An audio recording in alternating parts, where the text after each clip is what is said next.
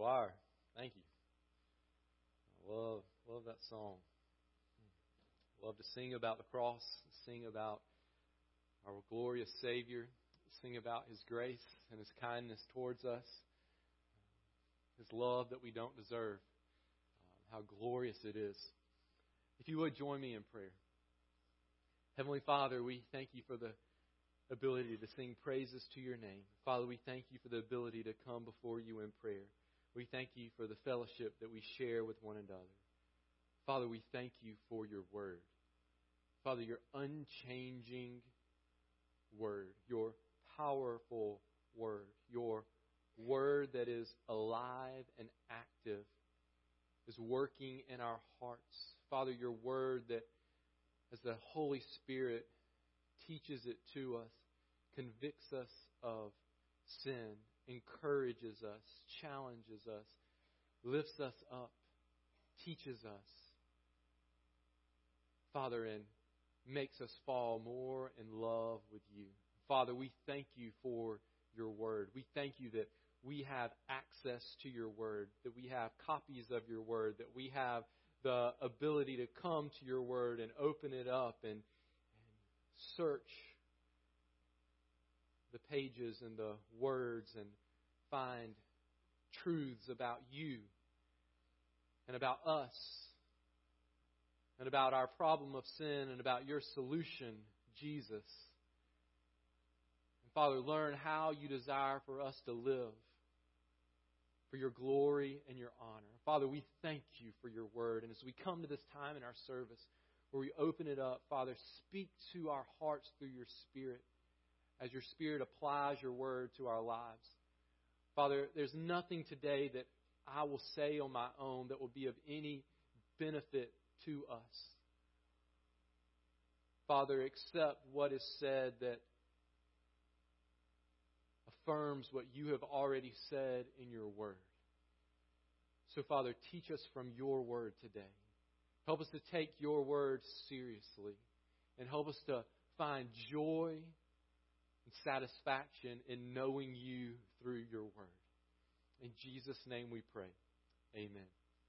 If you have your Bible, I hope that you do. I encourage you to open up to the book of Galatians, Galatians chapter 4. We're going to look at uh, just a few short verses today.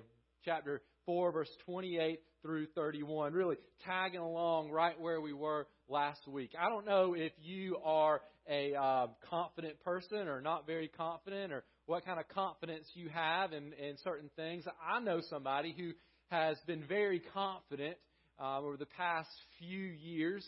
I guess about three and a half, four years. Uh, been very confident in three different things, uh, kind of similar things, but three separate things. I'll, I'll say. And um, and his name is Dad. Okay, that's what I call him. I call him Dad. Um, you know him by David. I know him by Dad. And there have been three things that he's been very confident in. I'm very confident that the three children that my wife and I have given him as grandchildren would be grandsons. And his confidence has uh, taken a turn for the worse, just in his confidence, I, I'll say. Um, we have definitely learned that he is not a prophet um, by any stretch of the imagination. Um, he has said very confidently it's going to be a boy and is a girl. And then he said very confidently, going to be a boy, and is a girl. And then very confidently again, maybe a little less confident in the first two times, but still holding out hope. Um, even naming, y'all know what he named our third child, Rufus. That's what he that's what he called um, her, thinking that she was a he, and uh, she's a she, and her name is not Rufus. Um, her name is Ellie. And so, uh, anyways, um, confidence, but not a whole lot to stand on, um, I guess you could say. Uh, confidence in really just a wish. However, there's confidence that we can have as followers of Christ. And we want to talk about that for just a few minutes today. If you were here last week, uh, we studied chapter 20, uh, chapter 4, verse 21 through 27, and we talked about this family that we want to be a part of this family. And, and this is kind of part of a little mini series, if you will, in the book of Galatians that we're calling Gospel Freedom. We're going to talk about this freedom for, for a few weeks and, and explain how we have this freedom and what this freedom looks like in our lives. And as we go through and get into chapter 5 in the, in the coming weeks, we'll begin to see some very practical ways that this freedom um, that causes in our lives, some, some changes that it makes in how we live our lives on a day to day basis. And we'll get a little taste of that this morning. But if you'll recall, back in verses 21 through 27, uh, Paul set up this, this story, if you will, that he got from the Old Testament. The story of Abraham, who had two uh, two sons, and these sons were by two different women, and he called the, this a child of promise and a child of slavery. One was by the slave woman Hagar, one was by the free woman Sarah. And, and we find from those two, fam, two families uh, a much larger family that we all fall into. One of these two families, either a family of slavery or a family of freedom either the family of promise or the family that is centered on works of the flesh. Either the family that is centered on the work of God and His Spirit's work in us, or just something that we can manufacture on our own, which really is nothing but slavery.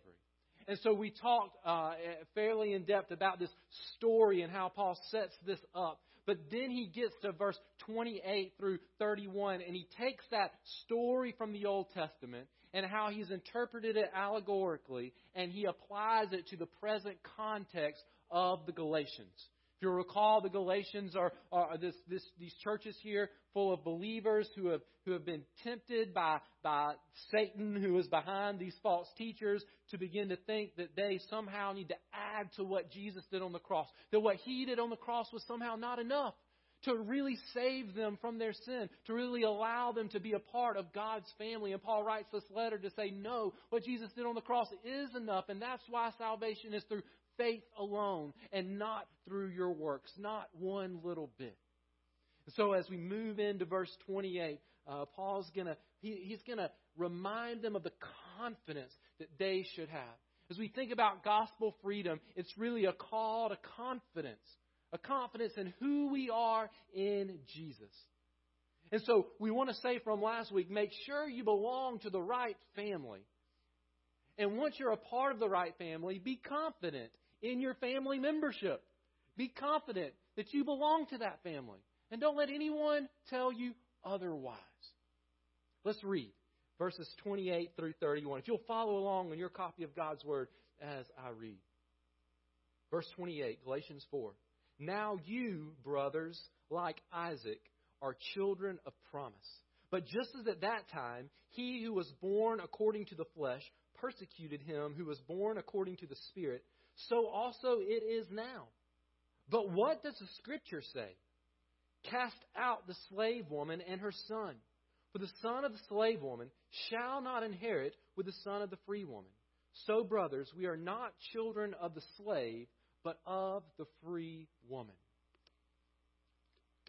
If you have placed your faith in Jesus alone for salvation, as Paul has talked about multiple times in this letter, if you today have placed your faith in Jesus for salvation, whether that was 60 years ago, six years ago, six months ago, or six days ago, doesn't matter. If you have placed your faith in Jesus alone for salvation, then you can have confidence that you belong to the right family, that you belong to the family of freedom, that you belong to the gospel family.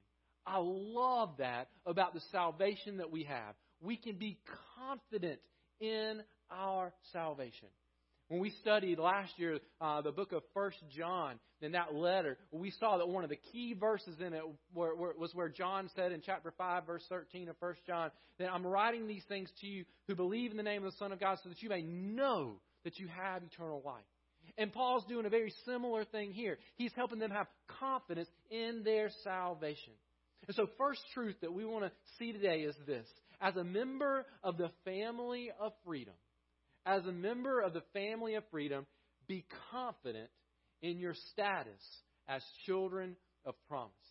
As a member of the family of freedom, be confident in your status as children of promise. Notice verse 28. Now you, brothers, like Isaac, are children of promise. That's one of those verses, and I'm even tempted to do this myself as I read through Galatians. It's so short, just to kind of read over it really quickly. Some of those verses that we looked at last week got like these characters from the Old Testament, quoting the Old Testament, and those are some of the verses there you kind of stop and say, wow, that's interesting. I mean, what's going on here? Verse 28 is kind of one of those verses where you get through all that and you just kind of breeze right over it. But Paul is saying a very important thing here when we think about the context in which he is writing this letter. He is trying to help these believers who have been thinking, maybe I'm really not a part of the gospel family, the family of freedom. Maybe I'm really not. I thought I was, but, but I got to do something more than put my faith in Jesus. This statement is huge. He is encouraging them. He says, Now you, brothers, like Isaac, that's the child not from the slave woman, but from the free woman, you, like Isaac, are children of promise. Not maybe, not might be, not I think you are, not I'm 90% sure that you are. He says you are children of promise. Think about what an encouragement that would be to these believers who have begun to think, I don't really know if I am. Got these people coming in telling me that I'm not. And, and if I don't do this and this and this and, and do all these things and, and work for it, then I can't have confidence. And Paul's saying, yes, you are a part of God's family. I want to ask four questions about verse 28. Four questions that this kind of kind of draws draws me to, to want to answer as I read verse 28 and think about the confidence that we can have. Notice that it says that you are children of promise. We want to make sure we understand what is the promise we should be we should desire to be children of. What is that promise that we want to be be able to say, "Hey, I'm a child of that promise"? Well, it's simply this.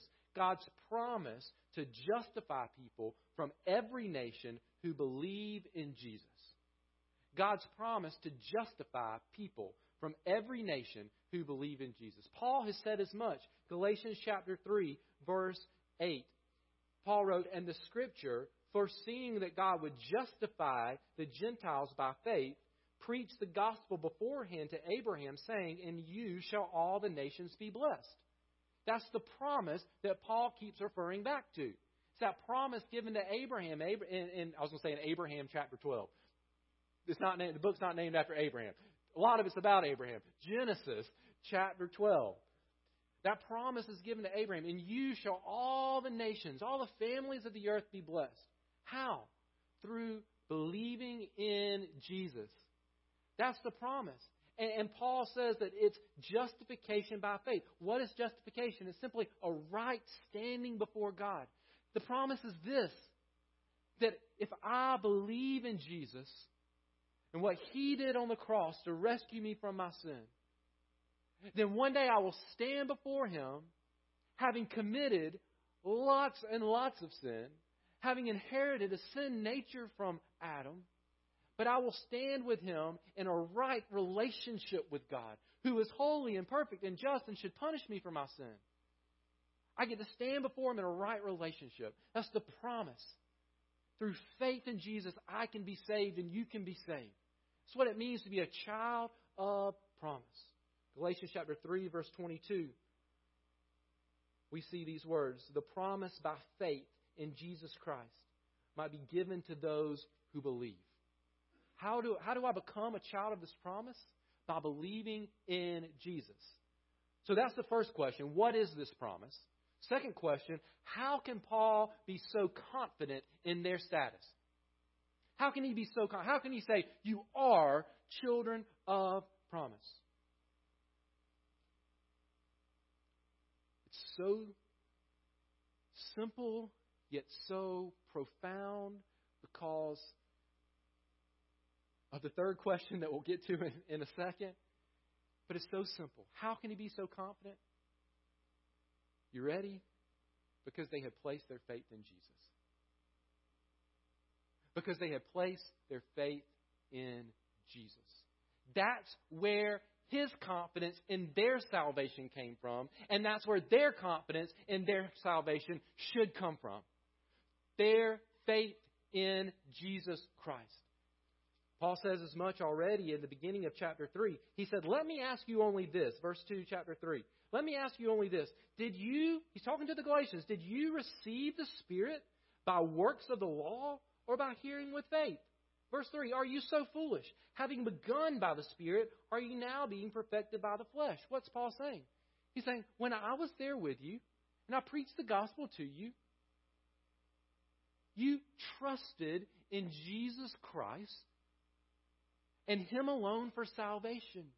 You saw that there was no way you could ever earn your salvation, and so you believed wholly upon Jesus Christ and His work on the cross. And you received the Spirit. You were saved. And so now in chapter 4, he places all that confidence on their faith. He doesn't say, I know that you are children of promise because you are obedient to this law or because you are obedient to this law, or because you are obedient to this rule, or because you tried to clean up your life, or because you started going to church, or because you went to Sunday school, or never missed Sunday school, or because you started reading your Bible, or because you said your prayers at night, or because you tried to do nice things for people, or because you did. That's not the confidence for our salvation. How do I know that I'm saved? Because, because I've called upon the name of the Lord Jesus Christ and said, I can't do it, Jesus, but you have done it for me. And for the rest of my life, however long God allows me to live and breathe on this earth, however long I'm a follower of Christ here, my confidence will always be not in anything that I have done, but in the fact that I have placed my faith in Jesus and I'm trusting His promise that everyone who calls upon the name of the Lord will be saved. What's your confidence then? Today, I hope that if you're saved, you're confident in your salvation. But what is that? What is the basis for your confidence? Is, just a, is it just a hopeful wish? Is your confidence in what you have done or what you are doing? Listen, I'm not, I'm not downplaying the importance of good works in our lives. We are called to live lives full of good works, but it's not our good works that save us. And if we're not careful, especially the longer that we are Christians and we seek to serve the Lord, we could fall in temptation uh, of, of having confidence that I'm saved because of the things that I have done or am doing to serve the Lord. Yes, serve the Lord, Christian. Yes, give your life over to serving King Jesus, but never, never, ever think that it's because of what you are doing to serve the King that He has saved you. It's only because of what He has done, which leads to the third question How can faith in Jesus provide such confidence in salvation? We've, we've, we've seen what the promise is. We said, how can Paul have such confidence? Not because of things that they have done, but because they have placed their faith in Jesus. But how is it that placing my faith in Jesus can give me such confidence? It's a bold thing to say. Listen, it's a bold thing to say one day when I stand before the God of this universe who is holy and righteous and judges sin justly, that I'll stand before him and I will have a right relationship with him. And he will say, Come in, my good and faithful servant. That is a bold thing to say. How can I say such a thing, knowing the kind of sin that I, knowing that, how can I say, well, it's, it's simply because I believed in Jesus Christ that God will welcome me into his kingdom. How can I say such a thing? Because of what Jesus has done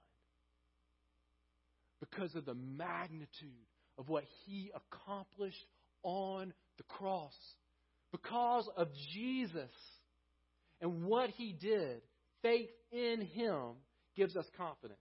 It's not simply my faith, like I have enough faith, like I have conjured up enough faith in me to save me. It is through faith But it's not simply my faith that saved me, it is what Jesus did on the cross. Faith is only as good as the object in which that faith is placed. It's only as good as the object in which that faith is placed. If, let me see, who I want to pick on this morning? Who do I want to pick on? Um, Michael. I'm going to pick on Michael. Okay? Michael's sitting back over there. He's like, oh, why did he call me? All right. So, Michael, I know you're a strong, strapping young man.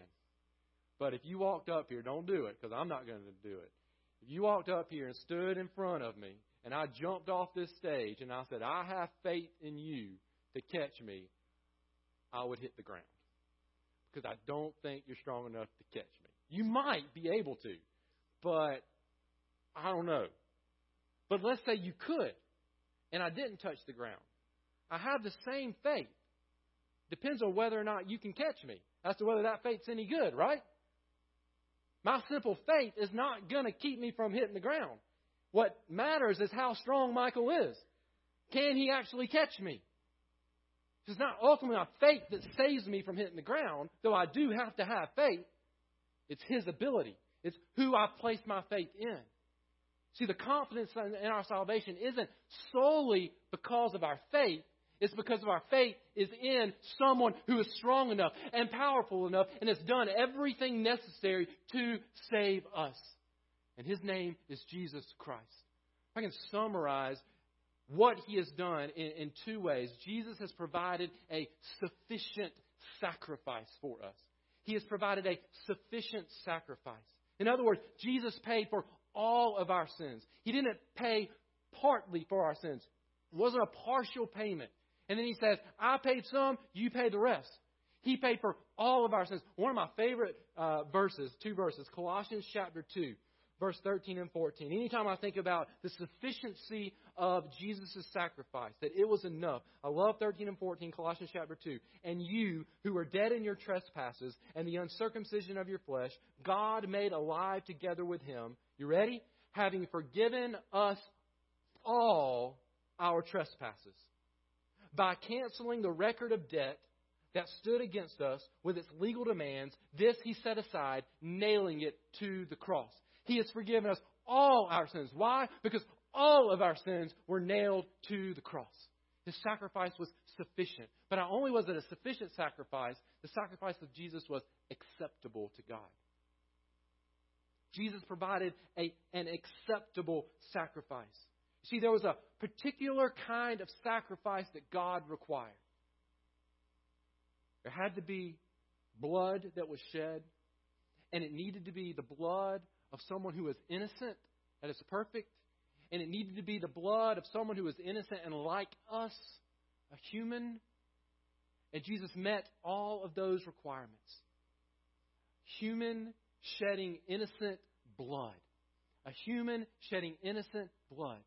As we think about sacrifice, a great place to go is to the book of Hebrews. The book of Hebrews. And I, I want to go there for just a moment. And I want you to notice in, in this, these two passages I'm going to read, I want you to notice the, the, the perfection of the sacrifice that Jesus offered and how, because it was the right sacrifice, God was able to accept it. But when Christ, uh, Hebrews chapter 9, verse 11, but when Christ appeared, as a high priest of the good things that have come, then through the greater and more perfect tent, not made with hands, that is not of this creation, he entered once for all into the holy place, not by means of the blood of goats and calves, but by means of his own blood. Here's the confidence, thus securing an eternal redemption. For if the blood of goats and bulls and the sprinkling of defiled persons with the ashes of a heifer sanctify for the purification of the flesh, how much more Here's the three things. Will the blood of Christ, who became man as a human, who through the eternal Spirit offered himself without blemish, there's the innocent part, the perfection, to God, purify our conscience from dead works to serve the living God. I want to read that one more time because I chopped it up. I inter- interjected my own words. Verse 14. How much more will the blood of Christ, who through the eternal Spirit offered himself without blemish to God, purify our conscience from dead works to serve the living God. I want to skip over to Hebrews chapter 10. I'm going to start in verse 11. And every priest stands daily at his service, offering repeatedly the same sacrifices, which can never take away sins. But when Christ had offered for all time a single sacrifice for sins, he sat down at the right hand of God, waiting from that time until his enemies should be made a footstool for his feet. For by a single offering he has perfected for all time those who are being sanctified. Jesus paid the price for all of our sins. He was the exact kind of sacrifice that God would accept. And when he made the sacrifice, he ascended to his Father's right hand and he sat down. Why? Because the work was done. There was nothing left to do to pay the price for our sins. So we have confidence in the fact that we are children of promise because we placed our faith in someone who is able to save us. Jesus Christ, the Son of God. Well, it leads me to this fourth question. I know I'm taking a long time on this first point, but that's okay, all right? Because this is the basis for everything we want to say here today. That leads me to this fourth question, though. Because anytime I think about the word confidence, always think about the risk involved with being confident. What's the risk involved in being confident in something? Pride, arrogance, a haughty spirit, boastfulness. So, how then can we be confident but not arrogant? Rewind about five minutes of this message and play it back again. Because Jesus did all the work. Anytime we are tempted to become arrogant, and don't think that you are beyond being tempted to be arrogant or prideful in your salvation. None of us are beyond being tempted to be arrogant. We'll all face that to think that somehow I was worthy of my salvation. Anytime we face that temptation, we must remind ourselves ultimately it's not my simply my faith that saved me, but the one in whom my faith is placed that saved me. So I can't pat myself on the back for jumping off the stage and not dying. I need to pat Michael on the back because he was strong enough to hold me. Right? He's the one who gets the credit. Really, he did the work. All I did was fall over and rely completely on him.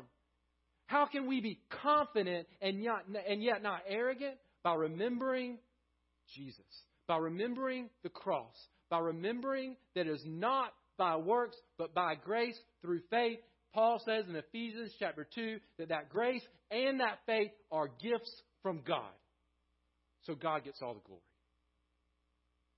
So no boasting, no pride, no arrogance in this confidence. It is a humble confidence. Because our confidence in our salvation is rooted in God's grace, received through faith, not through our works. Now, I told you, verse 28 packed if we really slow down and think about what Paul is saying. Extreme confidence.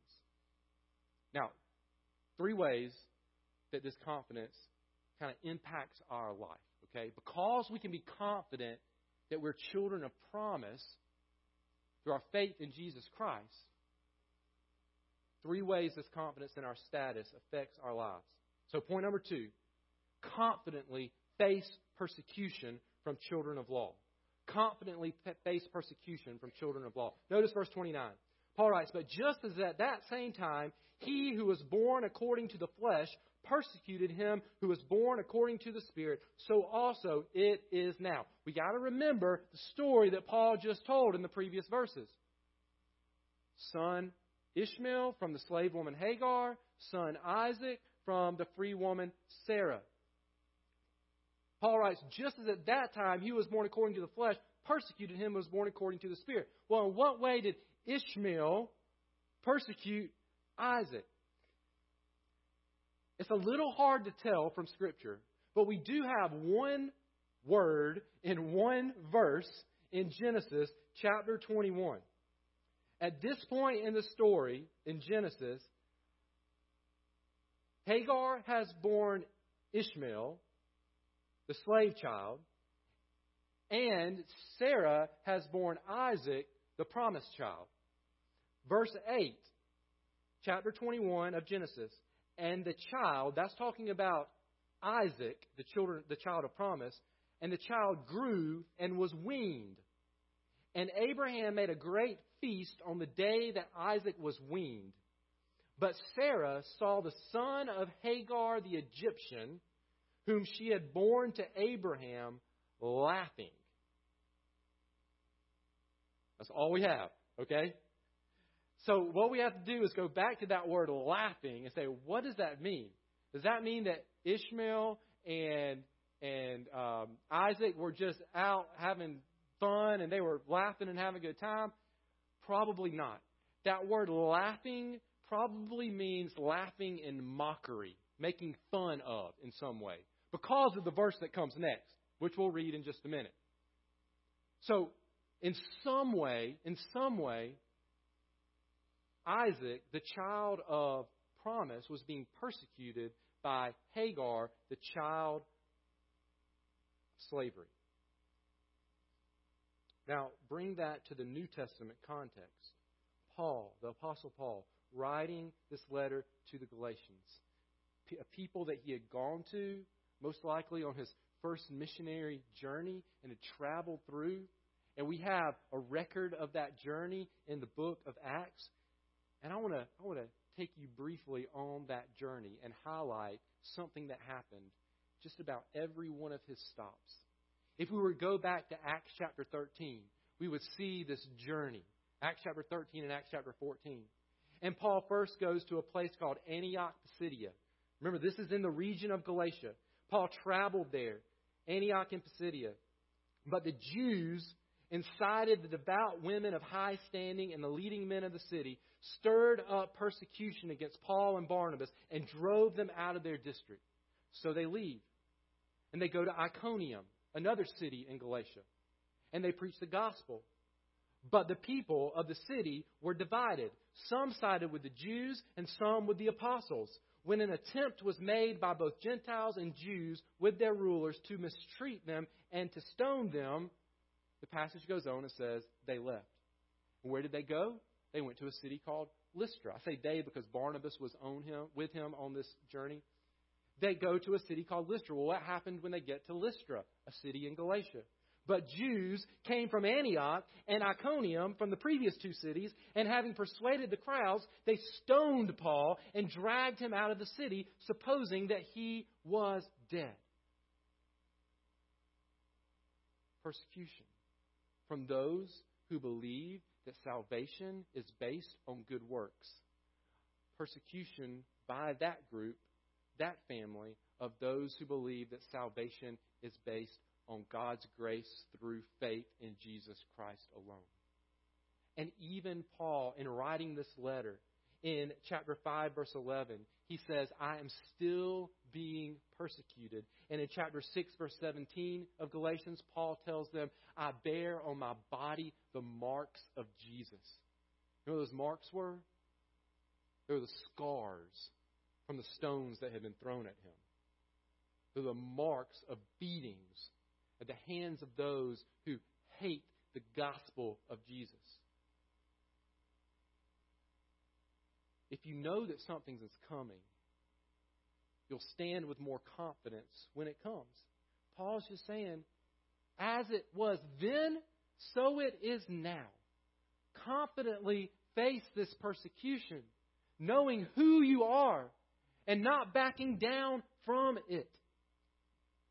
Be confident in your salvation. Be confident in what family you belong to so that when persecution comes, and it will come, you will be able to stand firm. He says as much in chapter 5, verse 1. For freedom Christ has set us free. Stand firm, therefore, and do not submit again to a yoke of slavery. Now, maybe the persecution that we would face may not be from Jews as it was in Paul's day, but it could be from any other person or group that thinks that salvation is by works alone and doesn't want to accept the truth that it is through faith alone. So confidently stand firm, confidently face this persecution from children of law. Third, confidently reject those who teach salvation by works. Confidently reject those who teach salvation by works. Not only stand firm and don't be swayed, don't say, oh, persecution is coming. I'm not going to believe this anymore. I'm going to believe whatever the people who are persecuting me are going to believe so that I won't be persecuted. Paul's going to address that in chapter 5. Not only stand firm, but reject that false teaching. What does he say there in verse 29? Cast out the slave woman and her son, for the son of the slave woman shall not inherit with the son of the free woman. Cast out the slave woman. He's simply quoting that next verse after Ishmael laughed at Isaac. We'll go back to verse chapter 21 of Genesis, verse 8, excuse me, verse 9. The son of the slave woman was laughing, laughing in mockery, making fun of the child of promise. So Sarah says to Abraham, Cast out the slave woman with her, woman with her son, for the son of the slave woman shall not be heir with my son Isaac. Now, Paul takes that and he applies it to the current situation of the Galatians. He says, Cast out the slave woman and her son, for the son of the slave woman shall not inherit with the son of the free woman. We see that in the Old Testament story, but what is going on in this context of Galatians? Most likely, he's telling the Galatian believers, cast out these false teachers, get rid of them. Confidently reject their teaching. Stop putting up with it. Run them off. Get rid of them. And today we should do the same thing with those who would proclaim a false gospel. Listen to me. Doesn't mean that we don't love them. It doesn't mean that we don't want them to turn and believe the true gospel. These are Jews who Paul is talking about, casting them out. Paul himself is a Jew by birth, and he loves his kindred. He loves them so much that in the book of Romans, he says, Oh, that I would be cut off from God in order that my brethren, by physical blood, would be included in the promises. Basically, Paul says in Romans, I would go to hell if it meant that my brothers and sisters and cousins and aunts and uncles would believe the gospel and trust in Jesus. So Paul's not saying hate them. But he is saying, for the sake of preserving the truth, have nothing to do with them. He said as much in chapter 2. When he went to Jerusalem, taking Titus along with him, and there were these Jews who were slipping in to spy out the freedom that they had in Christ Jesus so that they would bring them into slavery, Paul says, To them we do not yield in submission even for a moment so that the truth of the gospel might be preserved for you. We never want our love to be acted out in such a way that we sacrifice truth for the sake of love. We want to preserve truth. The Apostle John, in his second letter to folks that he was writing to who were facing false teachers, he says very specific instruction they're facing false teaching, and John says, If anyone comes to you and does not bring this teaching, that was the teaching of truth. That is, if someone comes and they're teaching a false gospel, he says, Do not receive him into your house or give him any greeting, for whoever greets him takes part in his wicked works. That's some bold words, but basically, John is saying if somebody is coming to your town preaching a false gospel, don't let them sleep on your sofa.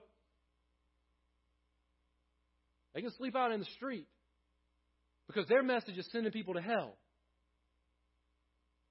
Now, love them and share the gospel with them as much as you can and feel like you can without you being sucked into what they're believing, but have nothing to do with them. So, our confidence in our salvation, our confidence in, our, in, in who we are in Christ, leads us to stand firm when we face conf- uh, persecution and leads us to confidently reject that false teaching. But last and finally, because we can be confident in our status as children of the promise, we can confidently rejoice in the promised inheritance. we can confidently rejoice in the promised inheritance. Notice uh, the end of verse 29. Cast out the slave woman and her son, but the son of the slave woman shall not inherit with the son of the free woman. So, brothers, we are not children of the slave, but of the free woman. Shall not inherit with the son of the free woman. Guess what? If the slave child is cast out, then that means the free child is welcomed in. If the slave child does not in, get to share in the inheritance, that means that the free child does share in the inheritance. What are we welcomed into? What do we get to share in? What is this inheritance? Freedom. Freedom. Freedom from the curse of the law. Remember chapter 3, verse 10? For all who rely on works of the law are under a curse, for it is written, Cursed be everyone who does not abide by everything written in the book of the law and do them. We, are, we have freedom from the curse of the law. That is freedom from a life of futility, trying to earn justification, just spinning our wheels as we go through life, trying to do enough good things, but realizing that we'll never do enough good things, which is really freedom from a life of discouragement, a life of meaningless discouragement freedom from the curse of the law. Freedom from the curse of the law. But not only freedom from the curse of the law, but even more foundationally, freedom from the wages of sin. Chapter 3, verse 22, Paul said, But the Scripture imprisoned everything under sin. What is this inheritance we get to share in? Freedom from the wages of sin. Romans chapter 6, verse 23 says, The wages of sin is death. This is an eternal death which means living forever under the curse of God, where you are alive and yet without hope without true life, no hope of your status ever changing for all of eternity. Bible calls that a place called hell. Freedom from the curse of the law, freedom from the wages of sin, and freedom from this present evil age. Chapter 1, verse 4, Paul said, Grace to you and peace from God our Father and the Lord Jesus Christ. That's verse 3. Verse 4, who gave himself for our sins to deliver us from the present evil age part of the inheritance that we get by being children of promise isn't simply something that we get to enjoy when we get to heaven. It's something that affects our lives right now, where even right now, child of promise, right now, now, child of promise, you, you can live out from under the bondage of this present evil age. Freedom from the bondage of sin in your life right now. Freedom from gossip, freedom from pornography, freedom from greed, freedom from drunkenness, freedom from gluttony, freedom from bitterness, freedom from idolatry, freedom from fits of anger, freedom from lust, freedom from hatred, freedom from impatience, freedom from pride. What a glorious life to be freed from those things. And we can be freed from those right now. If you're a child of promise, you are freed from that. Those sins have no control over you. You're not bound to them. You have been set free from them. Freedom from the curse of the law, freedom from the wages of sin, freedom from this present evil age. Freedom of. Not just freedom from, but freedom of. Freedom of knowing God intimately. Remember in chapter 3, verse, excuse me, chapter 4, verse 6. Paul said, And because you are sons, God has sent the Spirit of His Son into our hearts, crying, Abba, Father. What does that freedom of knowing God intimately mean? That you, child of promise, you can run freely into His presence with your hurts and with your fears, with your joys and with your triumphs, with your cries for mercy and your shouts of praise, in jubilation or desperation. You and I, as children of promise, have unhindered access to the throne room of God. Amen? Amen. What a beautiful inheritance. Freedom of knowing God intimately, freedom of serving God faithfully. I'm going to talk about that long because we're going to get into that in chapter 5. Notice chapter 5, verse 6. For in Christ Jesus, neither circumcision nor uncircumcision counts for anything, but only faith working through love. Verse 13 of chapter 5 For you are called to freedom, brothers, only do not use your freedom as an opportunity for the flesh, but through love serve one another. And if we skip down to verse 22 of chapter 5, we find the fruit of the Spirit love, joy, peace, patience, kindness, goodness, faithfulness, gentleness, and self control. We are freed up, not just from our sin, but freed up to serve God, to love others, and produce the fruit of the Spirit in our lives The final freedom. Freedom of living with God eternally. The freedom of living with God Almighty eternally.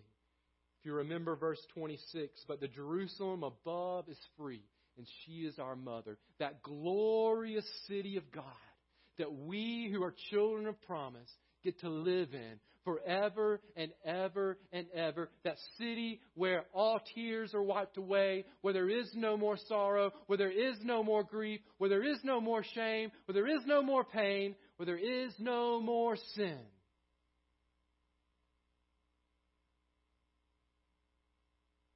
We are not cast out, children of promise. We are welcomed in. Welcomed in. Welcomed Ephesians chapter 2, verse 7.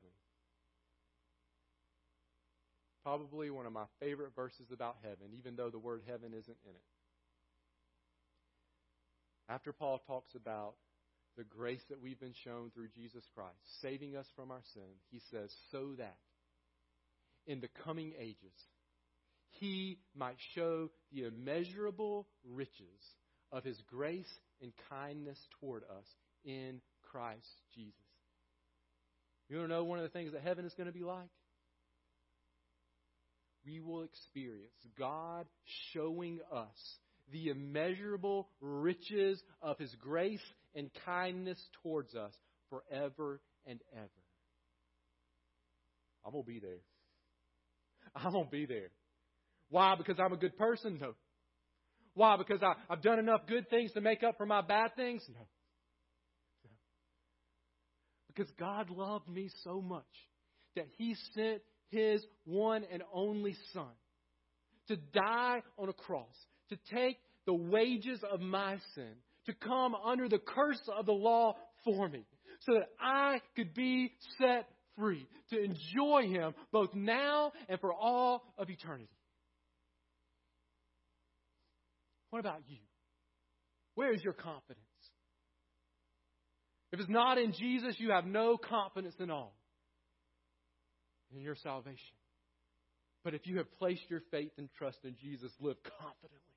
And don't let anyone tell you otherwise. Church, you're children of promise. Let's be confident in that. Heavenly Father, we love you because you first loved us. And we thank you that you have provided a way for us to go from being children of slavery to children of promise, children of freedom, children of you. But Father, we know it's only because of the blood of Jesus Christ. Father, help us if we have placed our faith in Jesus to have confidence, not in ourselves, but in what Jesus did on the cross. Father, and help it uh, to, to lead us as individuals in a church to have confidence in facing persecution, to have confidence in rejecting false teaching, but to have confidence also in rejoicing in the inheritance that we have in Christ. Father, may people look at us on Monday morning and say, Why is that person so joyful? And we could say, Because I'm a child of promise. Not because of anything I've done, because of what Jesus did for me. And then we would follow that up with saying, and you can be a child of promise too if you will place your faith in Jesus today. Father, there's someone here who is not a child of promise, because they've been trusting in someone else or something else, trusting in their own good works to save them. Father, today, I pray that they would cast themselves upon Jesus Christ so that they will not be cast out of your presence for all of eternity. In Jesus' name we pray. Amen.